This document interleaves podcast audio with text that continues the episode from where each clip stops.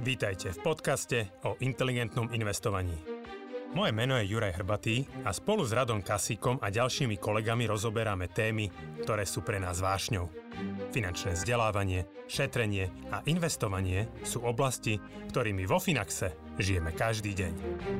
V tomto podcaste sme spojili naše vedomosti, aby sme vám pomohli žiť pokojnejší život vďaka dobrému finančnému zabezpečeniu. Stiahnite si do mobilu našu aplikáciu Finax a nezmeškáte nové podcasty, blogy či skvelé webináre. Dobrý deň, milí diváci a milí poslucháči, vítam vás pri Finax radí. Moje meno je Radoslav Kasík, mojimi hostiami sú Juraj Hrbatý a Jan Tonka. A aj dnes budeme odpovedať na vaše otázky ohľadom finančných rozhodnutí, finančných produktov, finančnej situácie. Tak vítajte páni. Ahojte. Dobrý deň.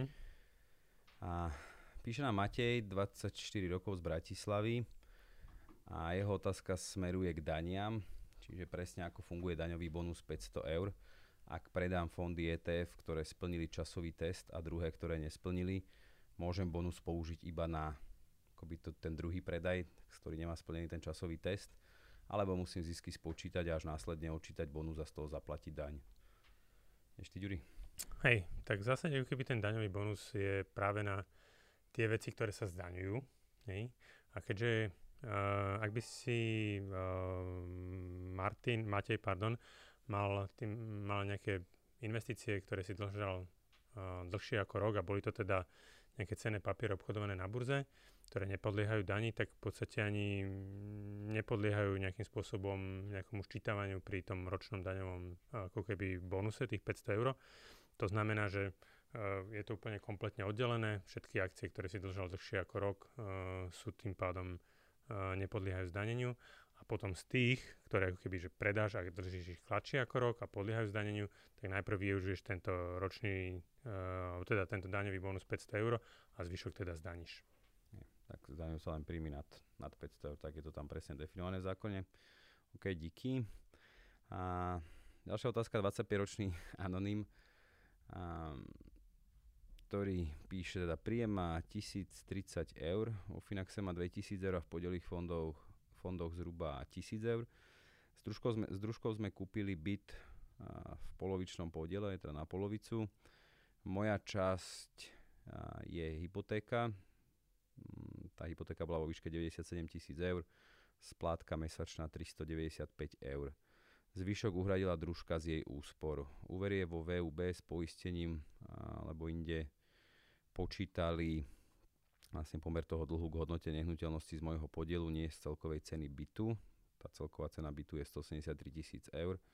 Úrok aj poistenie sú vo VUB drahé. Je možné to neskôr refinancovať, môže byť problém s LTVčkom, teda s tou cenou voči, voči hodnote, alebo teda s úverom voči hodnote, hodnote nehnuteľnosti, ako postupovať. Takže jednoznačne, jednoznačne otázka na teba, Janči. Prinášam dobré správy pri refinancovaní banky nemusia sledovať tie prísne opatrenia nastavenia Národnej banky Slovenska, čiže pokiaľ už ten úver je splácený nejakú dobu, vo všeobecnosti, keď sa bavíme napríklad o refinancovaní do dnes najvýhodnejšej banky koncom júna 2021, čo je Prima banka s ponukou 0,5% úrokovej sadzby pri fixácii na 45 mesiacov, tak napríklad Prima banke po novom už teraz stačí vidieť iba 9 až 10 splátok v úverovom registri zapísaných riadne splácaných. Tá desiatá splátka je väčšinou vidieť po uhradení 11. reálnej splátky, lebo do úverového registra sa to zapisuje s nejakým oneskorením. Čiže pokiaľ na tej hypotéky už vo VUB bolo splatených nejakých 11 splátok, tak s tým refinancovaním by nemal byť vôbec problém a tá prírodná banka by to mala úplne bez problémov akceptovať a tam už sa nerieši, že a, aké bolo to pôvodné LTVčko, a neštuduje sa ani, že či má schopnosť splácať z toho aktuálneho príjmu, ktorý by mohol byť nižší ako predtým a, tú hypotéku. Jednoducho, keď to bolo splácené tých 9 až 10 splátok, a, tak nie je problém to refinancovať. A veľkou výhodou potom je aj to, čo vlastne píše Anonym, že nie je to len o úrokovej sadzbe. A častokrát a pre takýchto rizikovejších žiadateľov banka si možno podmieni aj poistenie toho úveru, čiže sú tam nejaké drahšie poistky, čo presne pri refinancovaní je častokrát veľmi jednoduché možné odstrániť, čiže nejaká životná poistka už nie je potrebná, čo môže celkovo znížiť to preplatenie veľmi výrazne. Takže je tam riešenie, dá sa to refinancovať, keď to bolo splácané cirka tých 11 mesiacov. A čaká možno otázka, že, lebo však on sa pýta na tú polovicu, že vlastne akoby polovicu tej nehnuteľnosti, čiže aj keď bude refinancovať, budú zohľadňovať len tú polovicu hodnoty nehnuteľnosti a bu- no že on chce pokračovať asi akože sám v tej, v tej hypotéke. A predpokladám, že on bude jeden žiadateľ na úvere a že to bude vlastne tak ako doteraz, čiže on má nejakú dlžnú sumu, povedzme nejakých 97 tisíc, tá suma sa bude presúvať, čiže nevidím, prečo by to mal byť nejaký problém.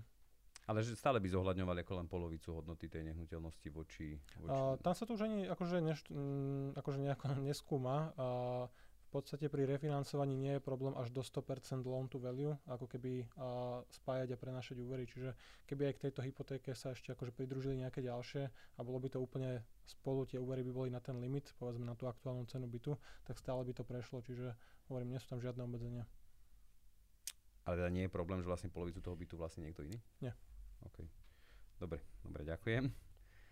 A ďalšia otázka prišla od Michala, 33 rokov z Trenčína. Príjem 2200 eur, výdavky mesačné 1100 eur. Riešim povolenia k výstavbe domu, cena zhruba 170 tisíc eur. Zatiaľ máme na stavebnom sporení 34 tisíc eur a v banke 20 tisíc eur. Máme tieto prostriedky nechať na bankovom účte, bežnom účte, alebo ich na rok investovať. Mám peniaze stavebnej sporiteľne použiť na úver s úrokom 2,9%, či radšej zobrať hypotéku, kde je úver, e, úrok nižší, ale aj obmedzenie v dĺžke fixácie. Čiže asi skôr zasa na teba, Janči. Uh, akože čo sa týka toho investovania na jeden rok, uh, to je relatívne krátka doba a tam určite nie je až tak veľa možností, ako keby išlo nejaký naozaj dlhodobejší investičný horizont, čiže a práve na takéto prípady si myslím, alebo teda náš názor je, že je vhodný náš nový produkt, inteligentná peňaženka. Predpokladám, že v čase zverejnenia tohto podcastu a už bude dostupná. A je, to, je to vlastne produkt s nejakým nižším rizikom a výrazne nižšími poplatkami oproti štandard, tým našim štandardným portfóliám určeným pre dlhšie investičné horizonty. Čiže takýto konzervatívnejší produkt si viem predstaviť, že by sa použil. Samozrejme pri jednom roku je možné tie peniaze možno aj nechať na účte, že ide o to, aký je presný plán, či, či, to, či to treba čerpať nejako skore alebo nie. Takže a, to, to je ohľadom tej investície. A či využiť tú dlhšiu fixáciu a, úveru zo stavebnej sporiteľne, ja by som ju nevyužíval, ako tá cena za ten 20-ročný fix a, cirka je veľmi vysoká. Je to síce také, akože a vyzerá to pekne, že nehrozí mi zvýšenie úrokových sazieb nad 2,9%, ktoré mám fixované na celú dobu, ale keď dneska je možné získať hypotéku a pri žiadosti niekde možno okolo 0,8-0,9%, neskôr to refinancovať za 0,5%. A 10-ročný fix napríklad banky ponúkajú už od nejakého 1, 1,1, 1,2%. Akože matematicky to nevychádza, že by sa oplatilo zobrať na 20 rokov povedzme 2,9 to by museli tie úrokové sadzby po skončení tej fixácie byť akože extrémne vysoké, možno rádovo 6-7%, aby to vykompenzovalo tú nízku úrokovú sadzbu práve v tých prvých rokoch, kedy ten úver je najväčší. Takže Netreba sa fixovať na to dlhé obdobie, tá hypotéka je výrazne lacnejšia, bude tam menšie preplatenie. A zároveň pokiaľ by sme povedzme o 5 rokov videli, že je tu nejaká zmena politiky centrálnych bank a vidíme, že úrokové sazby postupne sa budú zvyšovať, oni nestupnú z 0 na 3% zo dňa na deň, to bude veľmi postupné, ak teda vôbec. A, tak v tom momente väčšinou nie je problém tú hypotéku reštartovať, čiže vtedy si nastaviť povedzme 10-15 ročnú fixáciu, povedzme za 1-1,5% a mať ako ten pokoj na duši a spávať dobre. Hm, super, však tú tému úrokových sadzieb pomerne často rozoberáme v mudrovačkách, takže možno odporúčam aj to pozrieť, a že aký je náš výhľad. Chceš niečo, Ďuri? Hej, ja by som ešte možno také keby, že filozofické dve veci.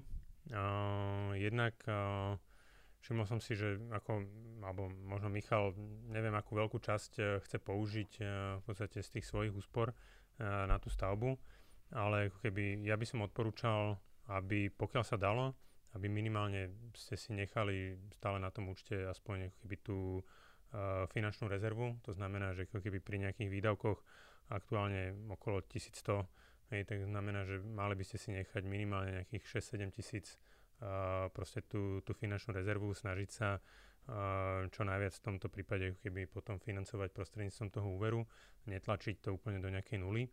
Takže možno tak keby jedna rada. A druhá vec je, že ako keby vidím, že Michal má stavebnom sporení 34 tisíc eur, čo mi príde pri dnešnom nastavení proste ako keby, alebo ponuke vôbec, ako keby, že stavebnej sporiteľni, že to je, to je ako keby, že hrozné, um, hrozná ako keby strata na ako keby hodnote tej peňazí, kde sa to ako keby extrémne nízko zhodnocuje, hej, keby tie podmienky, ktoré dneska tie stavebné sporiteľne mali, my sme o tom písali uh, nejaké články, posledne sme to aktualizovali aj minulý rok v auguste, Uh, takže ako, kľudne si dajte do Google stavebné sporenie uh, Finax, ako keby vyhodí, nám, vyhodí vám tú poslednú aktualizáciu toho článku, kde sme ako ukázali, že práve stavebné sporenie na Slovensku dneska pri súčasnom nastavení podmienok štátnej pomoci v tomto smere je veľmi nevýhodný produkt. To znamená, že treba si, kto ešte má nejaké stavebné sporenie, treba si to urychlene možno vybrať a preklopiť na nejaké keby investičné riešenia, ideálne také, ktoré z ktorých nemusíte potom v budúcnosti platiť dane. Čiže práve ako keby tie indexové fondy ETF sú na to vhodným nástrojom. Ty Anči, ovládaš tie čísla, že aký je teraz ten maximálny výnos, keď pri tej maximálnej sume na tú štátnu prémiu? Či myslím, že to vychádza, myslím, že to vychádza niekde okolo 0,8%, že reálny čistý výnos, keď započítame všetky poplatky. Suma, tá maximálna, že to je, lebo proste od nejakej sumy to už potom klesá, že na tá štátna prémia nejako... Akože trebalo tam vkladať, uh, koľko to bolo? 2000... No, nejako 2000 eur, alebo 1700, alebo nejak tak. Hej, máme na to blok, nemáme tie čísla v hlave, čiže... Uh, OK, však ja som len, že či, či si nepamätáš, ale že ono akože naozaj, že už pri takýchto veľkých sumách je to zbytočné, tá štátna prémia sa vždy dostáva vlastne len na tie vklady, nie v tom danom roku. Ano. Čiže už tie peniaze, ano. ktoré tam človek necháva, Navyše. tak už ano. sa ešte zhodnocujú výrazne, výrazne menej. Čiže pri tejto sume veľkej tak ako si povedal Ďurie, že to, to musí byť naozaj veľmi hlboký podpriemerný výnos. Ok, ďaká. Ďalšia otázka je od Richarda z Nitry. Príjem 3000 eur, výdavky 2000 eur, teda mesačné čísla. Mám nehnuteľnosť, kde bývam, k tomu investičnú nehnuteľnosť v Nitre v hodnote 150 tisíc eur na úver a 30 ročný úver, mesačná splátka 158 eur 7 tisíc eur mám na sporiacom účte v Slovenskej sporiteľne a 7 tisíc v ETF fondoch a akciách. Do pol roka by som chcel mať aspoň 15 tisíc na kúpu investičného bytu. Um, že to je celková cena tých 70 tisíc eur. Ako a kam odkladať peniaze, či bajme sa tu zase taký krátky horizont polročný. Môj plán je mať do 5 rokov 5 investičných nehnuteľností Čiže predpokladám, že k tomu sa budete chcieť vyjadrovať obaja. Ďuri si to potrebuje premyslieť, čiže môže začať možno ty, Anči, len ako keby odpovedať tú otázku, že ako a kam odkladať peniaze, akože bavíme sa o pol roku, čiže už v zásade čas toho odznela v predchádzajúcej otázke. Áno. Netreba to veľmi... Keď tu vidím, že cieľom je našetriť 15 tisíc, čiže povedzme 20% z tej kúpnej ceny 70 tisíc, tak a, skoro už ich má našetrené, akurát ich má, niečo má na sporiacom účte, niečo má v etf a v akciách, čiže a ide o to potom, že koľko z toho aktuálneho finančného majetku chce minúť Richard na tú ďalšiu investičnú nehnuteľnosť, teda druhú v poradí. A čo ja by som sa viacej pozrel, že keď plán je mať do 5 rokov 5 investičných nehnuteľností, treba si skôr pozrieť, že aká je tá cesta, že získať hypotéku, jednoducho na to treba mať dostatočný príjem a keď už predpokladám, že tá nehnuteľnosť, v ktorej Richard býva, možno je zaťažená hypotékou, možno nie, ale už má nejaký 150 tisícový úver, a, tak pri 3000 eurovom ročnom príjme, a, mesačnom príjme, tá celková nejaká, ten úverový strop, úverový limit je niekde na úrovni povedzme 96 násobku, čiže 8 násobok a, toho ročného príjmu. Takže banka možno by dokázala požičiať do toho stropu okolo 300 tisíc, cirka, keď to zjednoduším. 150 už je, alebo teda vyzerá, že nejaká časť už je použitá na tú prvú nehnuteľnosť podľa tej splátky 158 eur mesačne to môže byť možno úver okolo 60 tisíc eur, typujem, vzhľadom na tú výšku splátky. Čiže treba si pozrieť, že koľko vlastne je minutých z toho úverového rámca na vlastnú nehnuteľnosť, koľko je na tú prvú investičnú a či to jednoducho bude vychádzať vzhľadom na ten príjem a takýto plán, že do 5 rokov 5 investičných nehnuteľností, to je pomerne odvážne. A, takže to k tomu. A ako získať tie peniaze alebo ako to realizovať? A tým, že ten úver na tej investičnej nehnuteľnosti v Nitre a vyzerá byť reálne nízky, keďže splátka len 158, možno to bude tých 60 tisíc, hodnota je 150 tisíc eur. A ja osobne, keby som mal takýto cieľ, tak by som sa snažil navýšiť tú hypotéku na tejto investičnej nehnuteľnosti, povedzme do 70 až 80 tej aktuálnej hodnoty a práve odtiaľ by som vytiahol tie peniaze na nejaké ďalšie investície, nákupy, či už ETF fondov alebo nehnuteľnosti alebo čokoľvek. Čiže treba pracovať s tým majetkom celkovo, že keď je pl- takýto agresívny plán a nákupov v najbližších rokoch, tak treba sa pozrieť na to celé portfólio, vlastné bývanie, prvú nehnuteľnosť, či navýšiť, alebo teda či to odkladať z nejakého príjmu. Chceš? Hej, určite. Um, Ríšo, podľa mňa tvoj plán není dobrý. Uh, z môjho pohľadu ťa troška sklamem.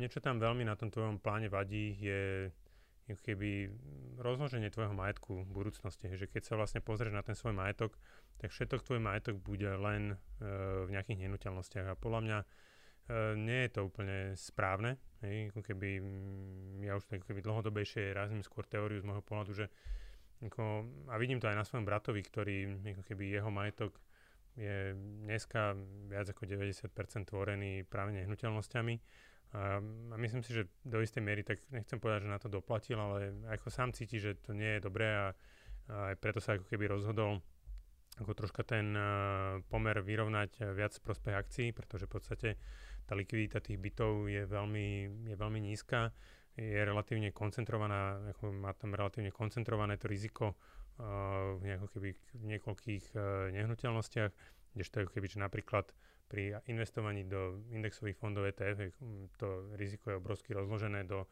niekoľko tisíc až desiatok tisíc uh, rôznych aktív. Uh, takže ako v tomto, a dokonca si dokážem ako keby tvrdiť, že ako to, ten výnos je porovnateľný, dlhodobý výnos, keď sa bavíme o nejakom dlhodobom výnose, tak ten uh, dlhodobý výnos je porovnateľný s výnosom uh, týchto investičných nehnuteľností. Zároveň sme to teda, myslím, že Janči o tom písal jeden jeden blok, eh, kde si to Ríšo môže pozrieť. To znamená, že ako ja nemám nič, uh, Ríšo, proti uh, investičným bytom, ale ako keby, že mať ich 5, ako keby, aby to bol jediný môj cieľ, tak uh, akože nemyslím si, že je to správne. Hej. Že ja napríklad, ja som sa osobne rozhodol, ako mal som možnosť, ale mal som investičný byt, ale som sa ako rozhodol predať, pretože vnímam to, že ja cez indexové fondy ETF proste dokážem zarobiť rovnaký, možno aj v danom čase, ako keby, že vyšší príjem. A mám to absolútne bez nejakej námahy, bez, je to naozaj pasívny príjem, kdežto už pri piatich investičných bytoch, hej, že to vidím na tom bráchovi, ktorých má tiež niekoľko, tak proste to sú neustále starosti, neustále volá nejaký nájomník, že potrebuje toto, potrebuje tamto, potrebuje ono ako myslím si, že nejaké tie 2-3 byty, hej, že, ktoré si možno aj z rámci toho, toho LTVčka si schopný ufinancovať, môžu byť v pohode aj z, ako keby z nejakého pohľadu tej náročnosti, ale ako keby viac ako 3 byty už eh, začína byť veľký problém. To znamená, že ja by som asi zvažoval, is, išiel tým smerom, že chcel by som mať vyrovnaný ako keby ten podiel majetok v nejakých investíciách a napríklad uh, v nejakých investičných nehnuteľnostiach. Ja som na tom rovnako aj, že to, tá moja pohodlnosť vždy zvíťazí a v tom je to dokonale zase aj historické, keď sa pozrieme na tie vyspelejšie trhy, na tie západné, kde proste tá trhová ekonomika funguje už nejaký piatok, tak ako historicky akcie zarábajú viac. Je, že tam to, čo robí ten rozdiel, je práve tá páka, je, že možnosť ako keby získania cudzieho financovania, je, čiže nejaké požičky. Hej. No to isté, akože keby niekto získal úver na na investovanie, hej? Že Však áno, tak to tak, vtedy... tak nikdy nemá šancu poraziť e, to je áno, no, len... e, akúkoľvek nehnuteľnosť, hej? Však ale vrem, to je to, čo, že kvázi je to jednoduchšie, hej, že dnes pri tých nehnuteľnostiach, že je to, je to taký trend, ako to ja, ja to neobavujem, hej, ale že ten dôvod, prečo, prečo to ľudia riešia. OK, tak ja ďakujem, sme opäť teda vyčerpali ten náš čas na, na túto reláciu. Ja vám ďakujem za vaše odpovede. Verím, že sme rovnako pomohli vlastne všetkým, všetkým tým našim priaznivcom, divákom, aj ľuďom teda, ktorí zaslali tie otázky. Opäť sa teším do skorého videnia a do skorého počutia. Majte sa pekne. Dovidenia. Do, Dovidenia, do počutia.